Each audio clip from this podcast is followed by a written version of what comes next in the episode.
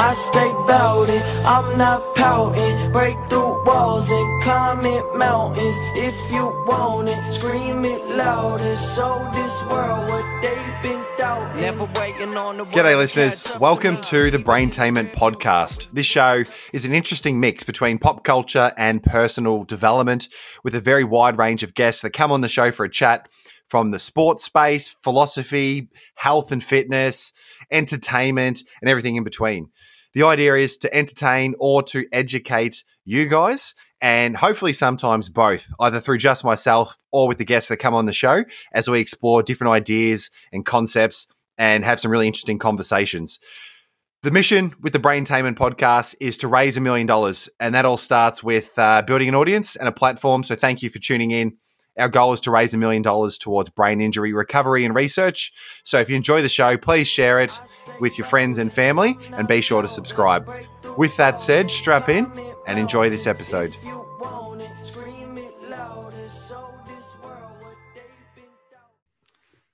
Okay, hello folks. Welcome back to another episode of the Braintainment Show. Today's a really exciting one. I'm joined by Chloe McCardel and uh, look, I'm super pumped to unpack her story a bit and really pick apart um, the mindset, the psychology of how she's been able to achieve such seemingly unfathomable feats. Um, so I have a feeling this will be a really insightful episode, and I encourage you to stick around for it all. Just a little context for you, uh, and then we'll dive into it all, of course. Chloe is a world record breaking open water swimmer who um, firstly in 2000 well there's a long list of accomplishments and we'll touch on just a couple today uh, who in 2014 set a new world record for completing an unprecedented swim uh, of 124 kilometers if i'm not mistaken uh, which is the longest unassisted ocean swim.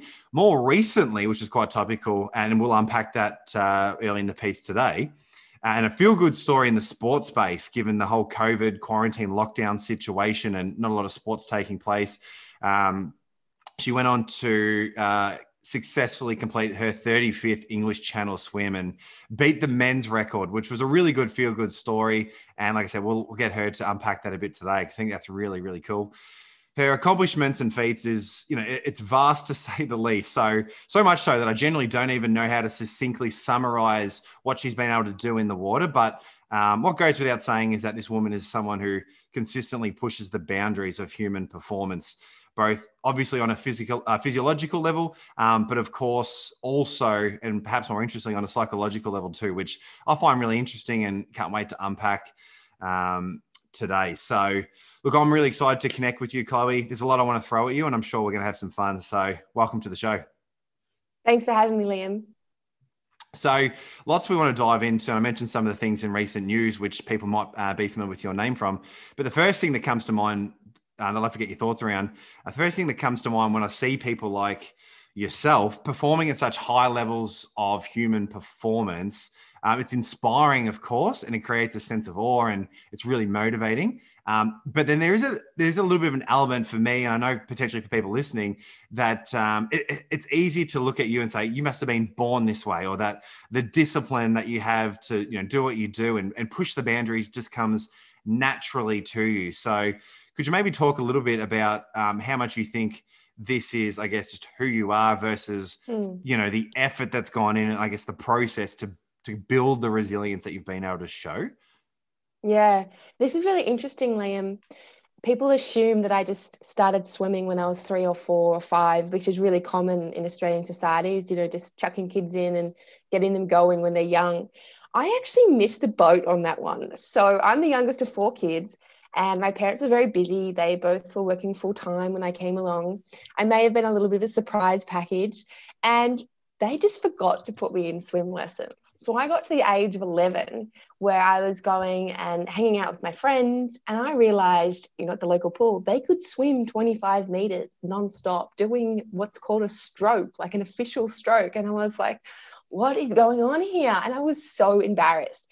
And on that day, when I realized it was normal for kids my age to be able to swim at least one lap of a big pool, and I didn't know how to do strokes, that I, I was just like, I want to be like them. So, what got me into swimming was fear and shame and embarrassment and just wanting to be like my other friend and just wanted to be what I thought at that point in my life, just like a normal kid. So, you know, it's nice to have like really inspiring role models doing amazing things but sometimes it's just you know we don't want something or we're trying to move away from something or we want to just you know reach a standard that other people are at. And for me as a kid i just wanted to fit in. Like i just wanted to be like my, my friends so i started really late i started learn to swim classes with five year olds and i was like double their size but yeah, it's a little bit embarrassing. But at the end of the day, I thought to myself, well, I just want to swim. And, you know, if I'm going to swim with five year olds and have lessons with them, okay. You know, they're just younger than me, but that's all right. And so I flew through the learn to swim levels um, within four terms, got straight into squad, and then flew through all the squad levels, the junior ones, within another four terms. That's two years, and then went straight to competing at state level, and then a year later national level in my age group but i never was able to crack through into the elite really elite level where i'd be contending for even close to an olympic spot. So i did end up very quickly moving on to a national program which was like a funnel program for potential olympic selection but just could not make it to that next level.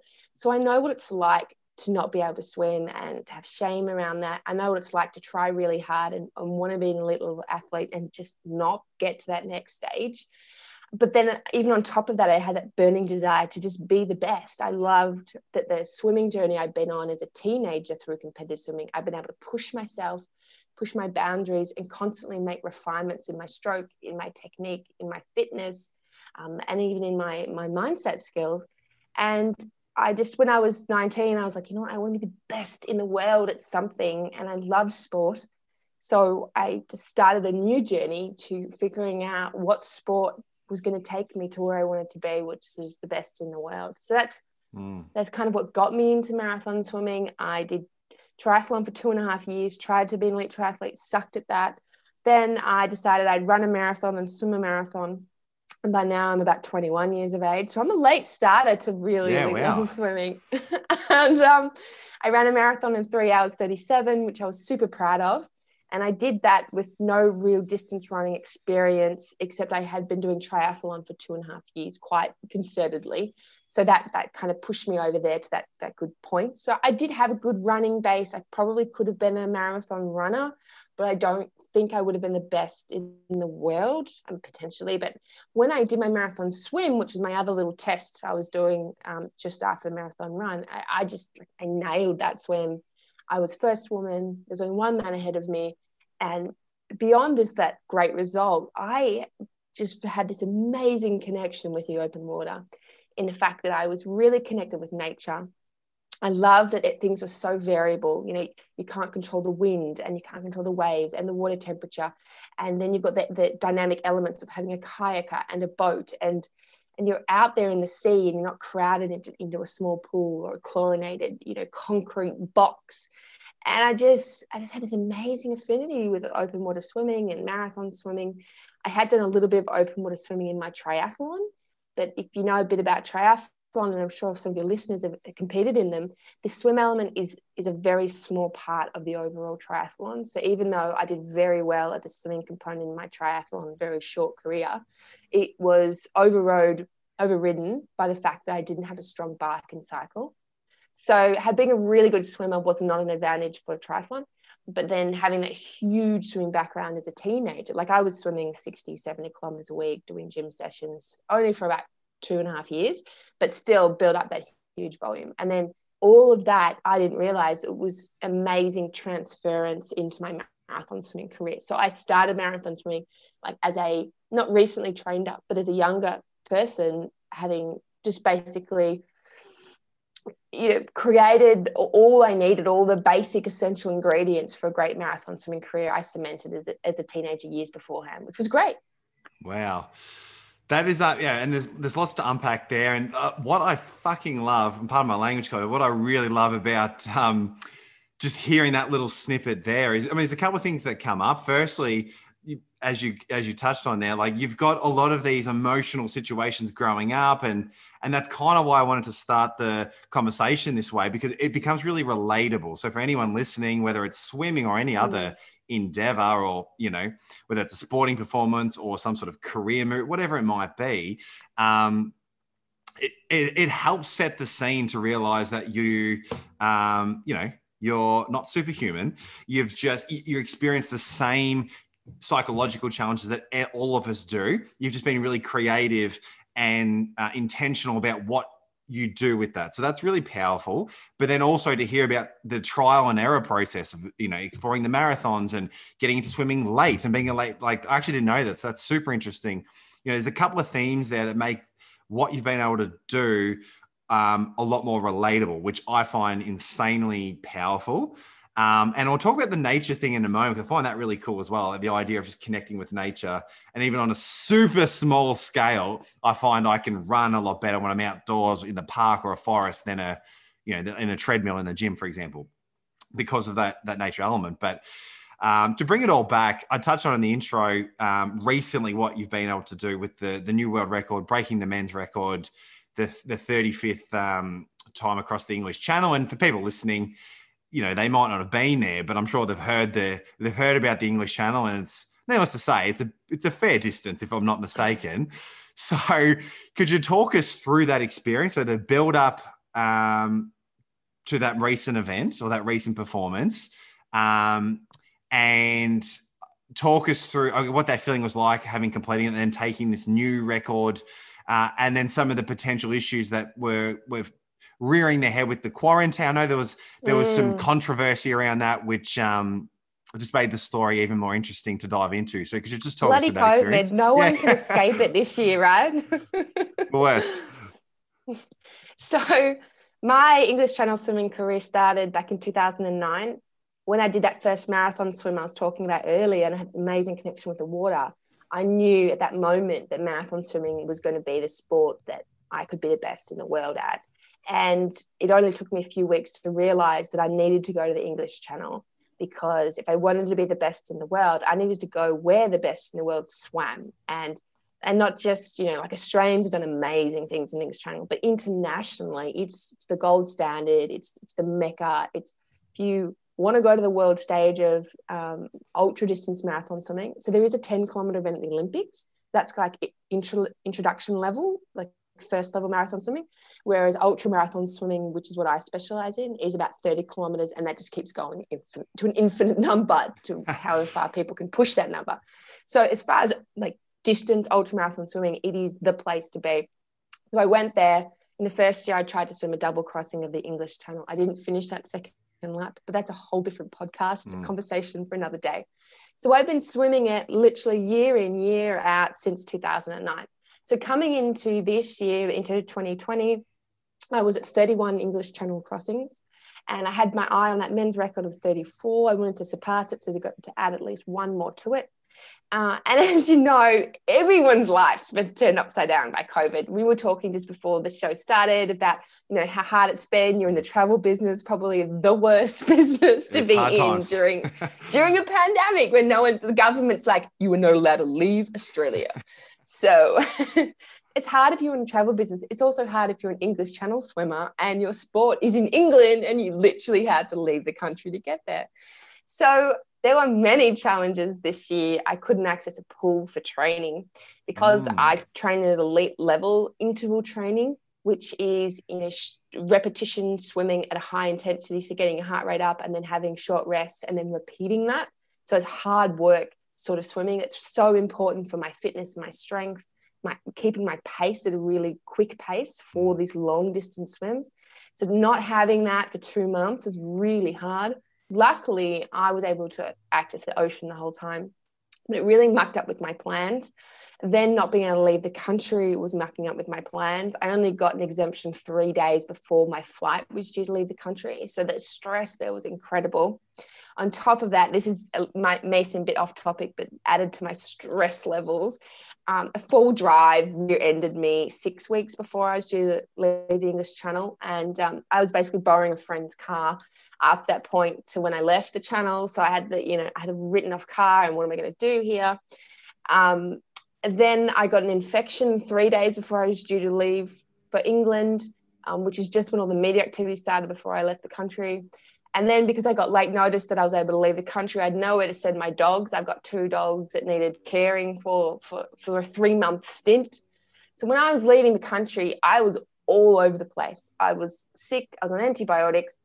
I had nowhere to stay in England because I didn't want to book accommodation in advance because if the government said, no, you, are not getting your exemption, it's been denied, I would not have been able to get a refund from Airbnb. So I had no accommodation. Sick, super stressed, traveling by myself. I travel on a very I do these swims on a tiny budget because I don't have a major sponsor, and everything is, is a cost moving forward every year. So, yeah, like, I was a bit of a mess when I got to England. Luckily, the high of being able to get out of the country and all the media interest and the public interest kind of buoyed me for a few days. And then, like, the exhaustion and the jet lag really hit me when I hit England but when a few days after that when my first swim of this campaign was confirmed i you know i got some more energy again. And then i got out there and i had really low expectations for my time. But then i did this really quick time across the english channel because i still had this infection. I was fighting. So i thought you know i'll just i'll tell all my social media fans just don't expect a fast time. I'm, I'm just going to make my way to france because often I get fastest time of the season on one of my swings of, of the season that I do because I, I, swim multiple times a season. So I was just like, you know, let's just set the expectation low here. I'm, I'm lucky just to be in England. So that's how it, kicked off. That was uh, first few days of August. And what what was lucky for me and unlucky for me in this COVID situation I was lucky in that a lot of swimmers changed their channel swims. They either delayed a year because they couldn't get to England, because if they got to England, some countries had to quarantine for 14 days, and they swimmers need to keep swimming before a channel swim. So a lot of them were like, no, I can't come. And then most Australian English Channel aspirants wouldn't come because the government officially said, no, you can't leave the country. So there's some these little windows of opportunity started opening up in August. So I got that first swim in. And then literally a few days later, the pilot's like, well, do you want to swim again? And I'm like, yes, bring it on. And then I swam my second one. And then a few days later, my pilot said, oh, you know, the weather's good. Can you swim again? And I'm like, yep, let's do it. And I'm like just getting over the infection now. And I've swum the English Channel twice. So yeah. like I'm exhausted.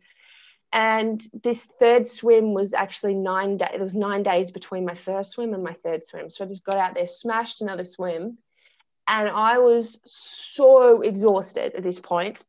Um, and then, then I got a, few days rest, and then, then the weather window opened up again. And then, just as I was gearing up to do this fourth swim to take the men's world record, and the UK press were going nuts about it, they love the story. Then Boris Johnson makes this announcement because he's decided that maybe maybe the English summer, which is when all the Britons love to travel to Europe and, and go to their second homes in Spain and visit all their relatives in other countries, they've decided, Boris and his team have decided, well, actually, maybe they should quarantine on return if they're from a high risk country. Um, what I mean by high risk is if the infection rate is high from where they've been holidaying. And it was really inopportune for me because the day before my 35th oh, channel crossing, all the media were lined up. I had a media team helping support my swim, and they were literally like, a media team, like, can you like change the date? Because at the time of your swim doesn't work well with the news cycle. And so, like, I had my media team trying to change my swim date. And I was like, no, I can't because, you know, it's going to be really rough and waves if I try and change the date because they want to change it like 12 hours like, that's not going to work. And then I had a film team, and then they were like, can you not swim through the night? Because we haven't had a chance to sleep and, you know, catch up on our sleep before we go through a night swim. And I was like, no, no, no, I can't just change my swim. So I had this quarantine issue, then I had the media team want to change the swim style. Then I had this film crew want to change my swim style, and I'm just like pulling my hair out.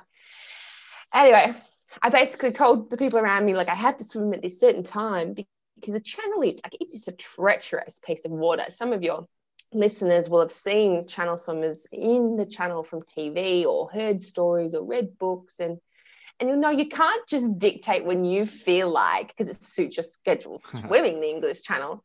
You know, it's often two and a half meter waves. Um, then you've got the tide to contend with. You've got shipping traffic running through the middle. I mean, some of the cargo ships are up to 400 meters long and they don't stop for swimmers. So you've got to find a way to weave through their shipping traffic. There's two lanes going in different directions, like a highway.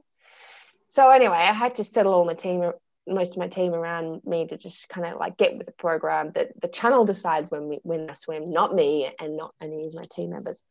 And then I had to figure out if I could have an exemption from this quarantine rule from anyone returning from France because I was officially swimming to France. I go into French waters at halfway and then I land at France and I'm literally standing on French soil. Right. And I even had um, a government, a British government department reach out and suggest that I get legal advice to see if you know, I need to quarantine or not upon return to England make sure there's no police officers waiting for you in France when you get there.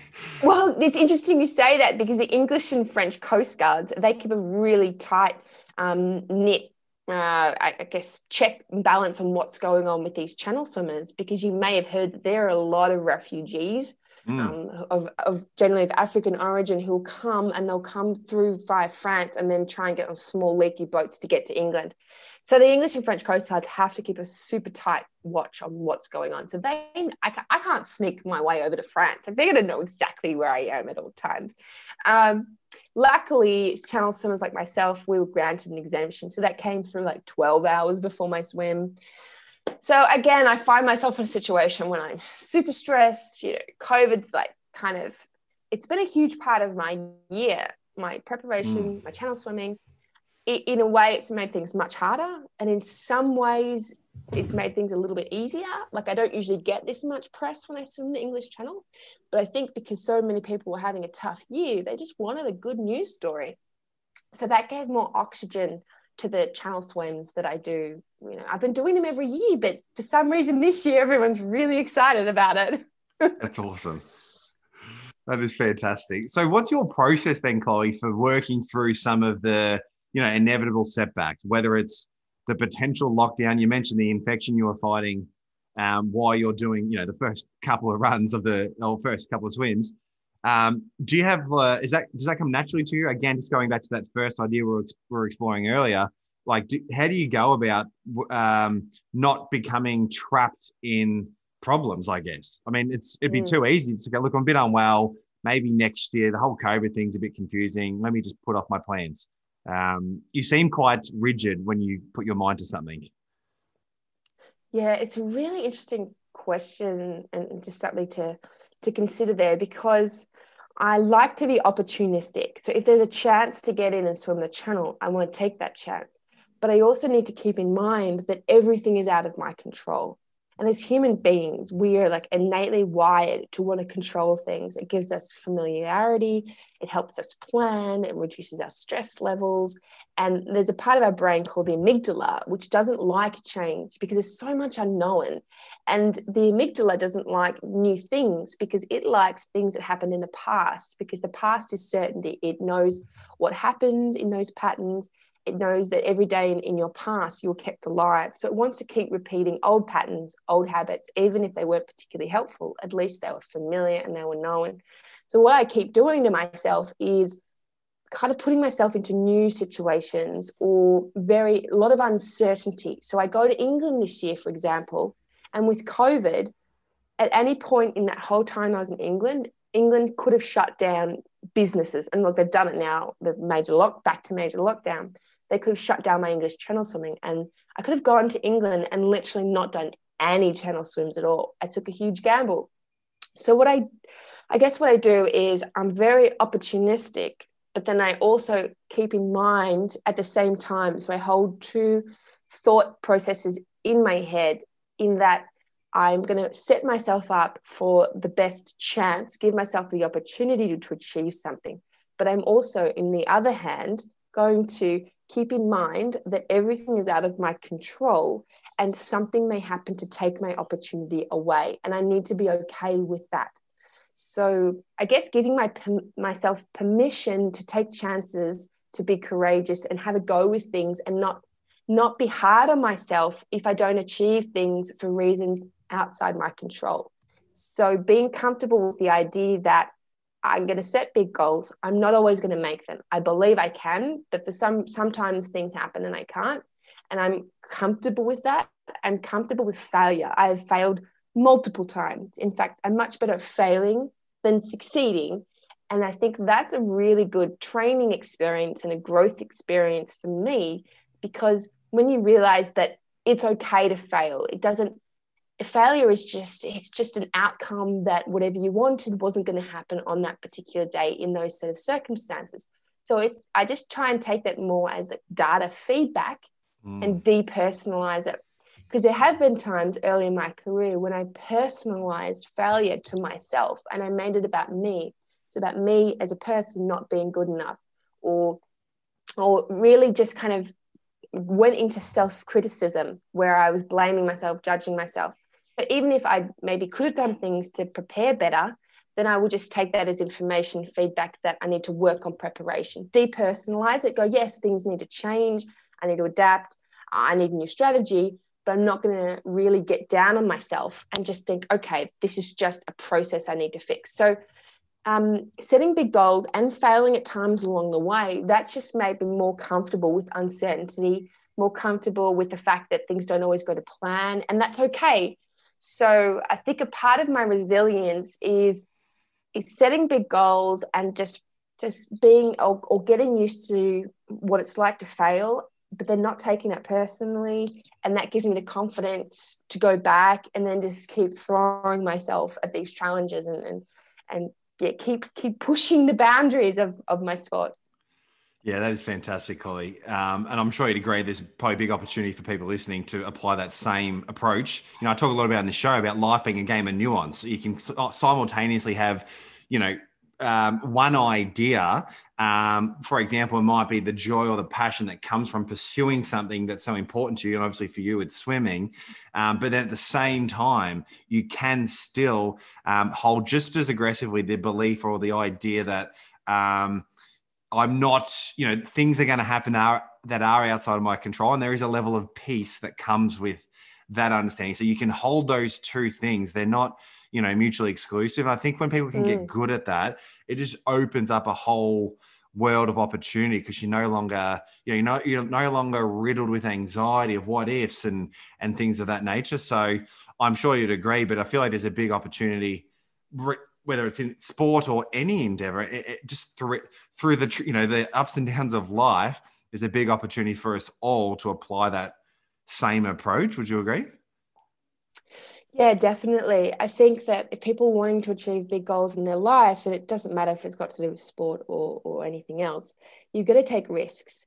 And you know, taking risks inherently means that there's going to be a chance of failure. So you've as you know, as humans, if we want to achieve big things, we've got to get comfortable with the idea that we may not succeed and all and confront those fears that may come around with those things. So some people fear failure, some people fear success, some people fear what their family or colleagues will think of them if they go out and start a business and it's not as successful as they hoped it would be.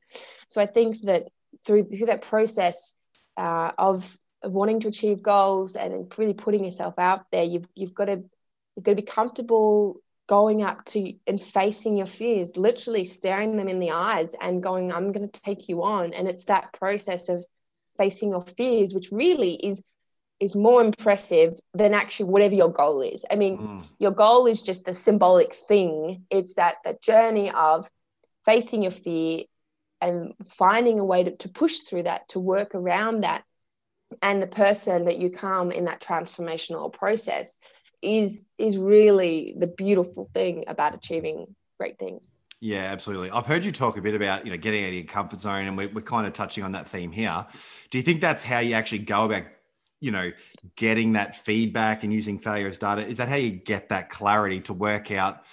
You know, because uh, for a lot of people, I know I've been in this position. Sometimes you just don't know what you don't know, right? You don't know what's holding you back, but you just know it feels uncomfortable to get outside your comfort zone. Maybe, uh, maybe it is a fear of failure. Maybe it is a fear of success. Maybe it is a fear of criticism and ridicule from you know friends, family, or even strangers.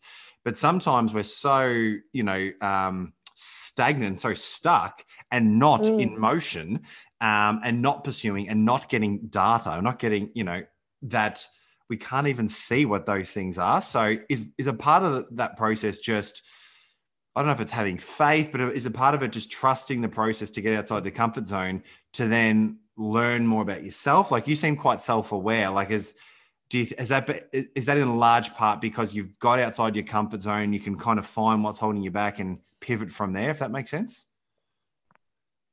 Yeah, it's, it's really interesting to kind of really unpack so deep I know. these topics. I love it. I don't usually get podcasters going. Well, you're talking my like language. this. As soon as you started talking about Love the amygdala and that, I'm like, oh, dude, we're on. Like, this is my jam. Yeah, yeah. my, neuroscience is one of my passions. Fantastic. So, um, look, I think to succeed at a goal, there's many elements that need to align. I don't think there's one thing I can say where I can just go like this is like the one secret. Follow this, and you know you will find your path, or you will become unstuck. A few, like just maybe break it down to three quick things. Um, this is my personal opinion that if you're trying to achieve a goal and you're feeling a bit stuck, find someone who's achieved that goal and contact them. There are people that contact me all the time and they're like, you know, how do you swim the English Channel 37 times? How do you swim it four times in 16 days? And and they they're like they're switched on. They're like, okay, I want to swim the channel. I may only want to do it once, but this person who's done it 37 times, she must know a few things about swimming the English Channel more than the average swim coach. Um, or more than she can get from reading and trawling the internet and trying to pick out tiny bits of information after 20 hours of trawling. So I would go straight to the person or persons who you think have achieved exactly what you want, if not higher, and then just try and get as many pearls of wisdom from them or from their interviews or from their books or from their movies or their podcasts or whatever. So that's an NLP technique is modeling off a master, finding that successful person um, if you are if you're having if you're stuck and you're not sure what what you're stuck with then you probably have self-limiting beliefs somewhere in there. And it can be really hard to find them because a lot of them are subconscious. So we don't actually know why they're there. We don't know how they got put there. And we, we don't know what the label is for them so if you're someone who you feel like that's an issue with then i would really suggest reaching out and, and finding a coach that you connect with. So a life coach a results coach um, so i do executive coaching as well as my swim coaching for english channel swimming. And in that process sometimes there are people in their professional life who have things that they're causing them to be a bit stuck. So they, they may be for example self-sabotaging and they don't even realize it because maybe they're a bit afraid of success because if they become successful they'll be promoted and they'll have to travel a lot. So in the executive world if you're going up the chain it usually involves travel. And then that can have a detrimental effect on their family and their personal life. So Mm. sometimes you know that can be a self-sabotaging thing. So if you are think you're really stuck with something and you can't even identify it and it's it's you know it's a problem for you i'd seek out a coach. I do coaching but there's other people out there who do it as well. Um, and then as a third process, I think at a word that you said earlier, I really connected with, which is getting into motion.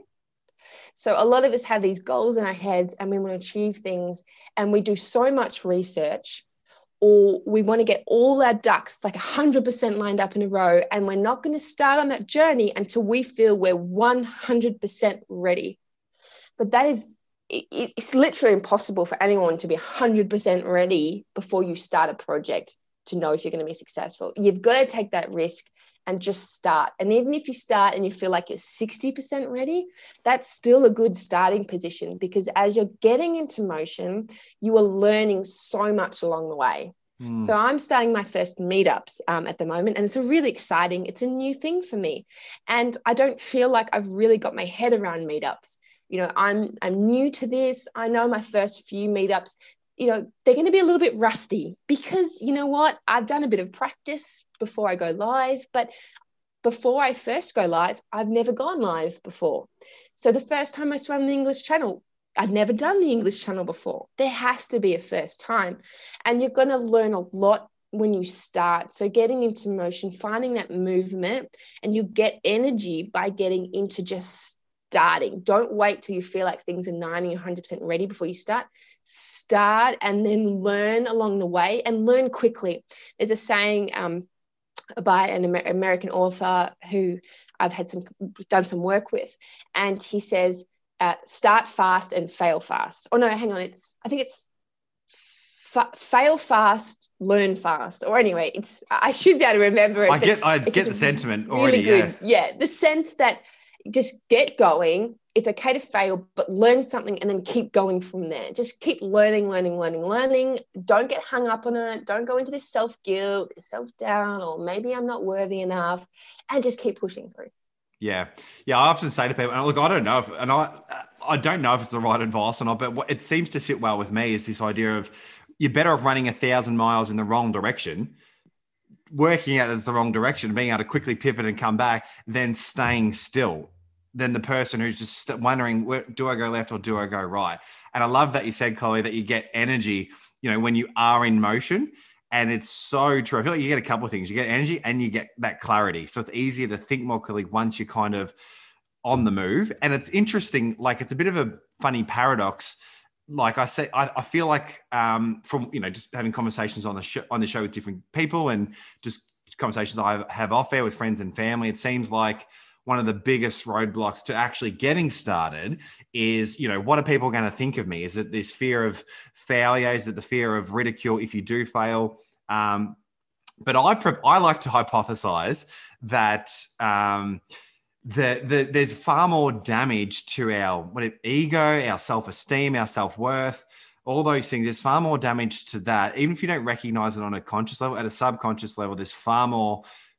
Um, insidious damage going on there from staying still and knowing that you're not moving towards something that's important to you than there is mm. from making moves forward and failing. And if I just reflect back on some of the times in my life, you know, whether it's small or large things that I've, you know, tried to pursue, it's it's the times when I'm fucking overthinking. I'm just going, what if this happens? What if mm. that happens?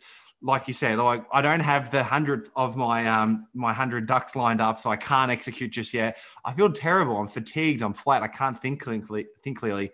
Vis-a-vis, um, you know, just making moves, and even if they're the wrong ones, going, oh fuck, I, I can. Okay, that's all good. Like I feel like I'm in flow. Let me let me work at the next thing, and um, I feel like there is so much value in what we're talking about here for people just to make that first move and the yeah, the, the, the funny paradox is they will feel better about themselves even if they fail, even if they are ridiculed, than the than the stagnation of being stuck. Does that make sense? Yeah. Oh, uh, yeah. We're we're totally on the same page here.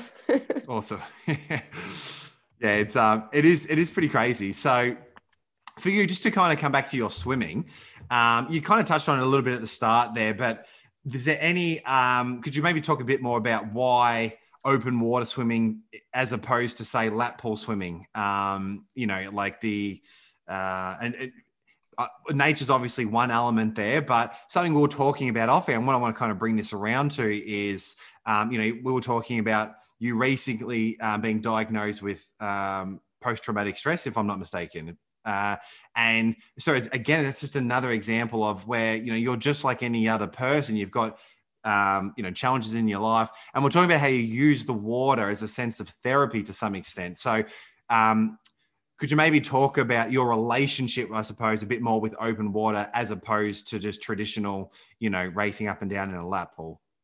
Mm. Yeah, so some two really good ideas that you've brought up there. So lap pool swimming is is ironically really similar to open water swimming, but also really different. So most open water swimmers will swim freestyle.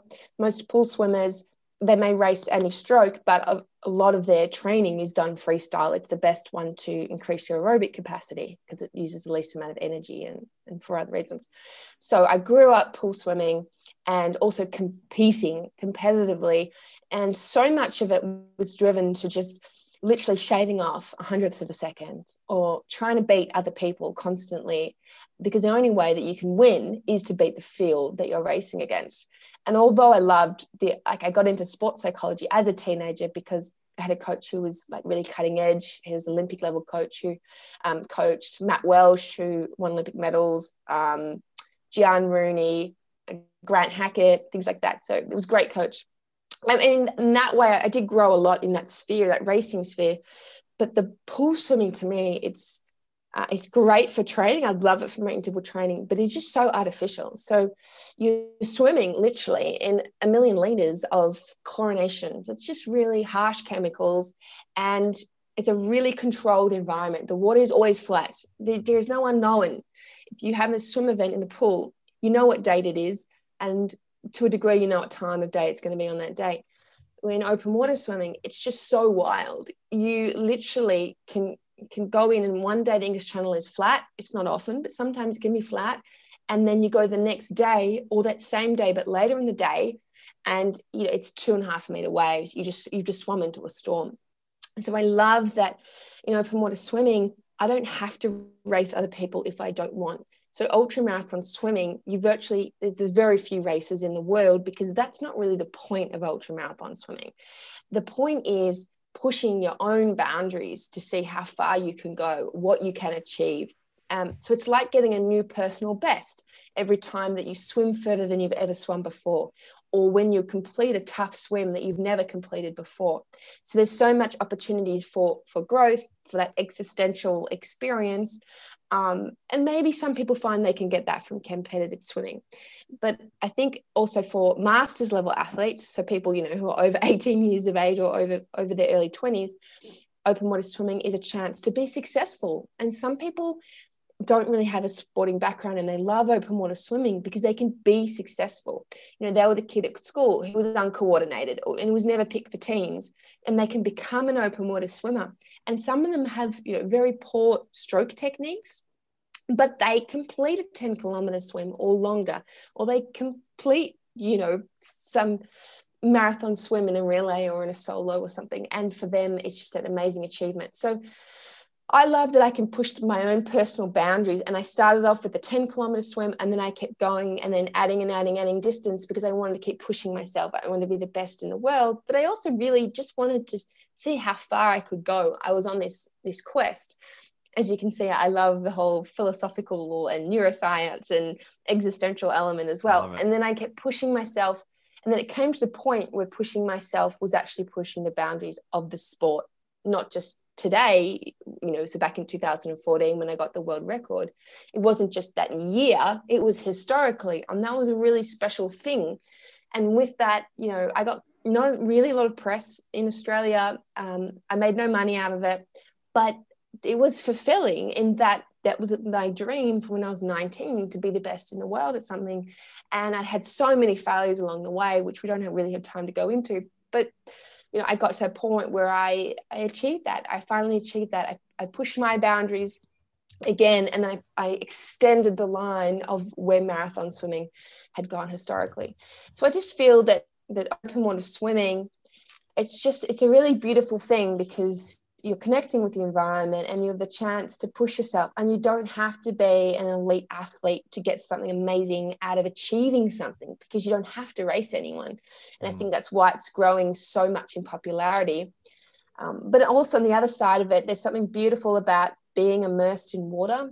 So water has some sort of energy or properties not so much say pool swimming but in open water swimming um, it's really hard. I don't think there's a word for it yet so I'll just use the word energy. And there have been a few books written about this that it just does something really calming to your brain. So a lot of people with anxiety, they use swimming, open water swimming, and particularly cold water swimming as literally as their therapy. Um, it's been open water swimming and cold water swimming has been shown to reduce depression specifically. Um, it's been shown to relieve some other sort of medical conditions. So it's becoming a part of people's like literal health plan in recovery. Yeah. So as you said, um, I have post-traumatic stress post traumatic stress disorder. Sorry, it can be a tongue twister. Mm. And swimming regularly was really good because I was very anxious about things happening. I was in fear for my safety. So my amygdala was in overdrive. It was constantly in fear and it really wouldn't calm down.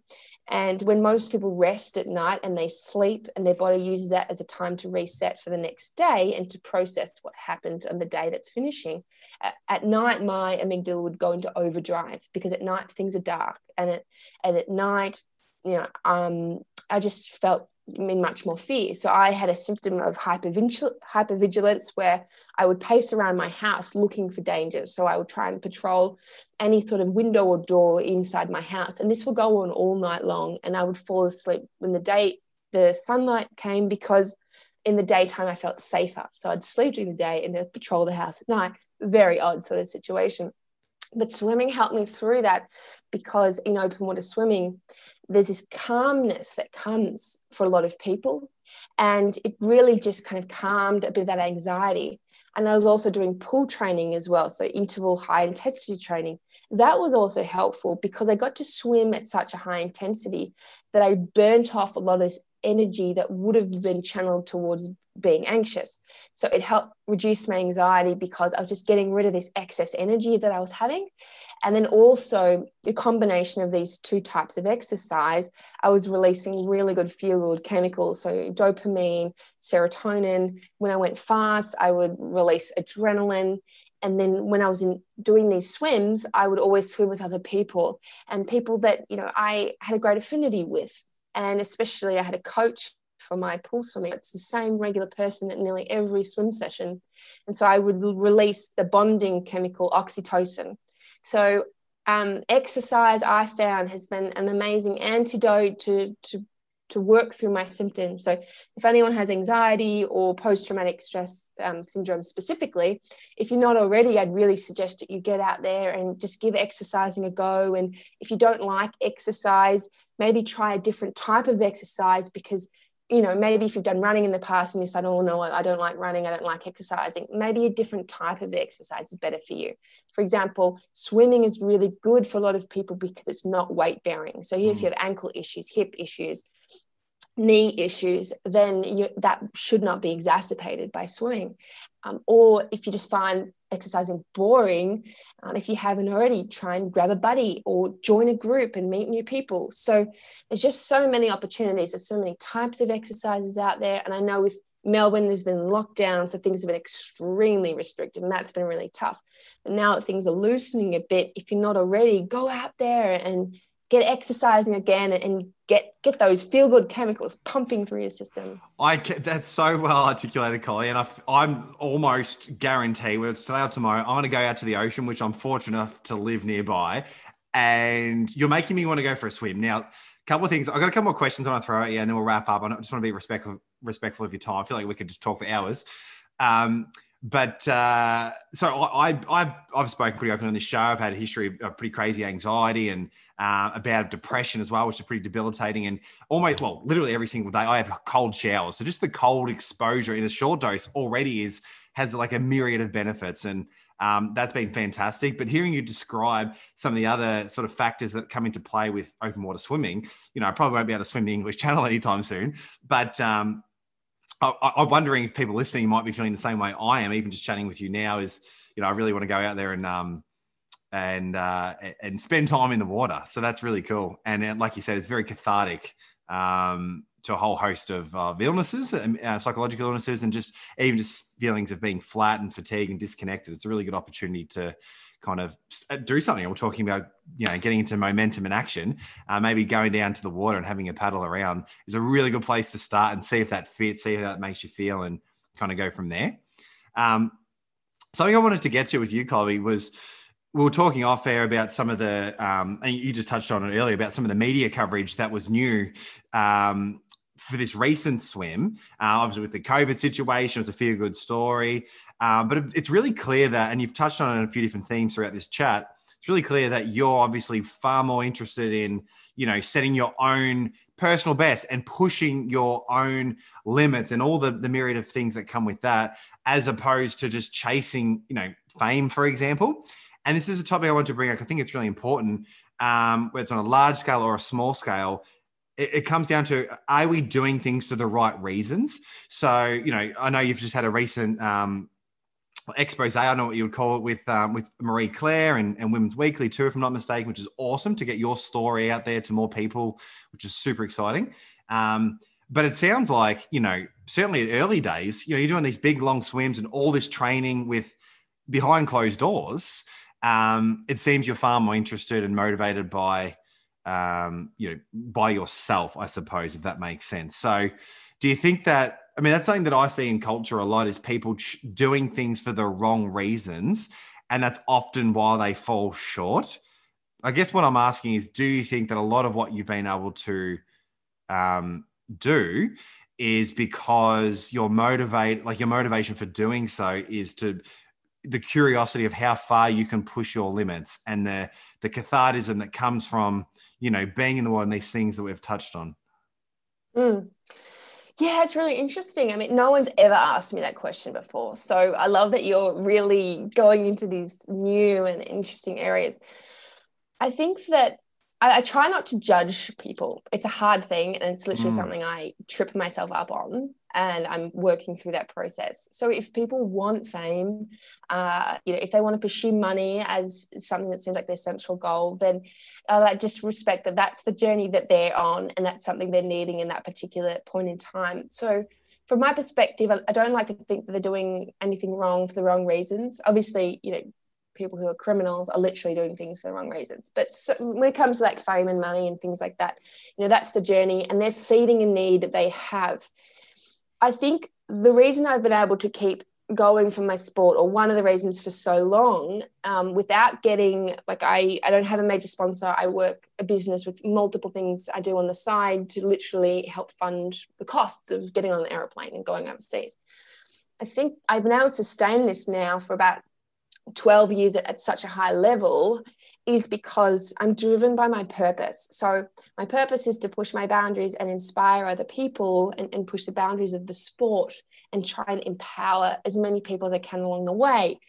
Because that's getting fed every single year along this journey, I'm getting energy back from the process without getting fame and without getting monetary reward. So I'm I'm getting rewarded every year in a way that feeds me really well.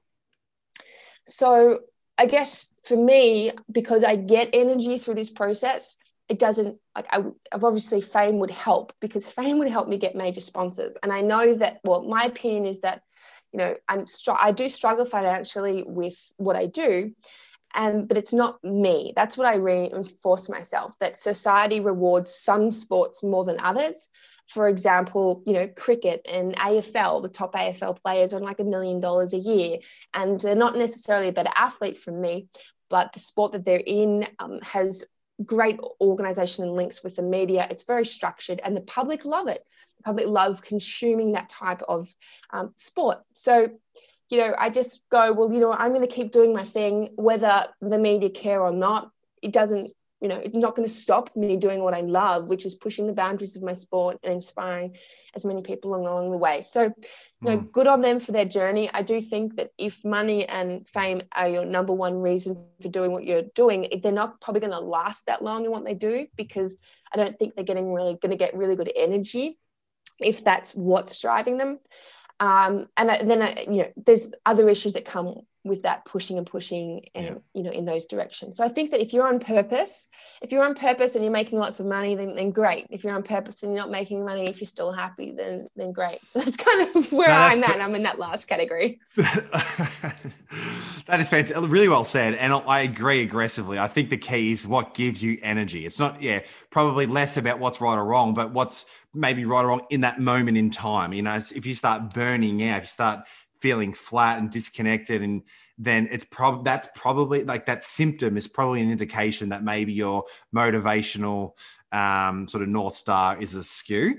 Um, but if you're getting the energy, I think that's the key. And I reckon that sense of purpose, like you touched on, is one of the key ingredients for that. You know, longevity that you know you've been that you've been able to demonstrate, and um, hopefully people listening can apply to their own life um, as well. So just before we wrap up, Chloe, I'd love to know, you know, I mean, half the reason I wanted to connect with you is to take your message and your psychology, which is exactly what I wanted. You've touched on some really important ideas here, um, and share that with you know with, with people that are tuning in, um, and motivate them.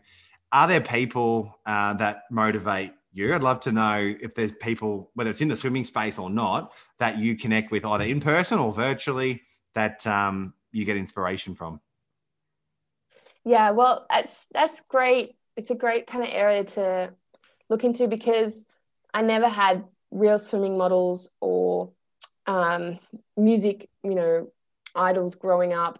I, I, loved that Australians back when I was young. So back in the 2000s, 2000 Olympics, Australian swimming was literally at its peak. Like there was gold medals everywhere. Mm. It was amazing. So they're doing great things. But there's no one particular person I idolized. And I think that's because they just seemed so far removed when when they're on those podiums it was just like they were superhuman and then i kind of did feel like they were a different type of species. Maybe they weren't like mm. me. So, what I really connect with are everyday people who have incredible stories and they've, they've overcome amazing challenges, which just seems unfathomable. And they've still gone on to live, say, a functional life, or they've still gone on to achieve in sport. So, like Paralympians, you know, as a group, I think are very inspiring. I have a friend in Scotland who has um, a life-threatening condition, and she's in she's in organ failure and it's, it's a condition she lives with it's something she's got to manage it can't be cured and she's so inspirational and she's a cold water swimmer and she shares her story and she's so positive. And then at times when she's struggling she'll share that vulnerability too. And i think that that's a really inspiring thing when, when people go through tough things and they share that publicly that that vulnerability and you know what it's like to go through those tough moments and to put themselves out there to the world and to share that. I think that's that's a gift that they're giving the world and yeah my friend in scotland laura she's she's so inspirational and she finds me inspirational so we just have a lovely lovely friendship we call each other sisters so um, her story that. really resonates so much. I think she's way more inspirational than I am because I can choose to stop marathon swimming whenever I want. Like I'm not pressured by sponsors or family or whoever to do anything. But she can never just choose to stop having that life-threatening condition. Mm. And and she's just she's so inspirational the way she goes about things. And yeah, everyday people like that who uh, well, she's probably not every day. She's you know, absolutely exceptional but anyone really has gone through a tough time and who's pushing out who pushing through it who has pushed through it and who shares those stories and those really tough moments i i find those people particularly inspirational yeah that's beautiful. Really good place to finish. Um, how can people connect with you chloe? Are you online? Where can they find you? Yeah, I'm online. I'm on social media with my name, which I'm sure Liam will put up with the podcast. And so that's Instagram and also Facebook. And um, yeah, I've got a website. If you want to explore coaching to help you get through some of those blockages you may have or help you get to the next level, then yeah, I'd love to hear from you too. And connect. And please keep um, keep an eye on my journey as I go towards the world record for most channel crossings next year. Hopefully, I'll get that in August or September next year. I'm sure you will. We'll have to get you back on the show then and um, continue this conversation. It's been real, so much value. Um, you know, I was excited to connect with you and um, hopefully you've enjoyed it. There's been a lot of things we've touched on, and uh, like I joked earlier, we could riff on this for hours, but um, some really important ideas to take away and hopefully get people moving in the right direction, right? Taking action and and staying in flow and and pivoting from there. So, um, thank you, Chloe. Thanks, Liam. I'd love to come back again in the future. Thanks again for listening to this episode. If you did enjoy it, if you got some sort of value from the episode, please do us a favor and subscribe to the channel. We've got lots more to come. And share it with your friends and family. It all helps our mission of raising a million dollars towards brain injury recovery and research. So please share the podcast, and I look forward to sharing more with you on another episode.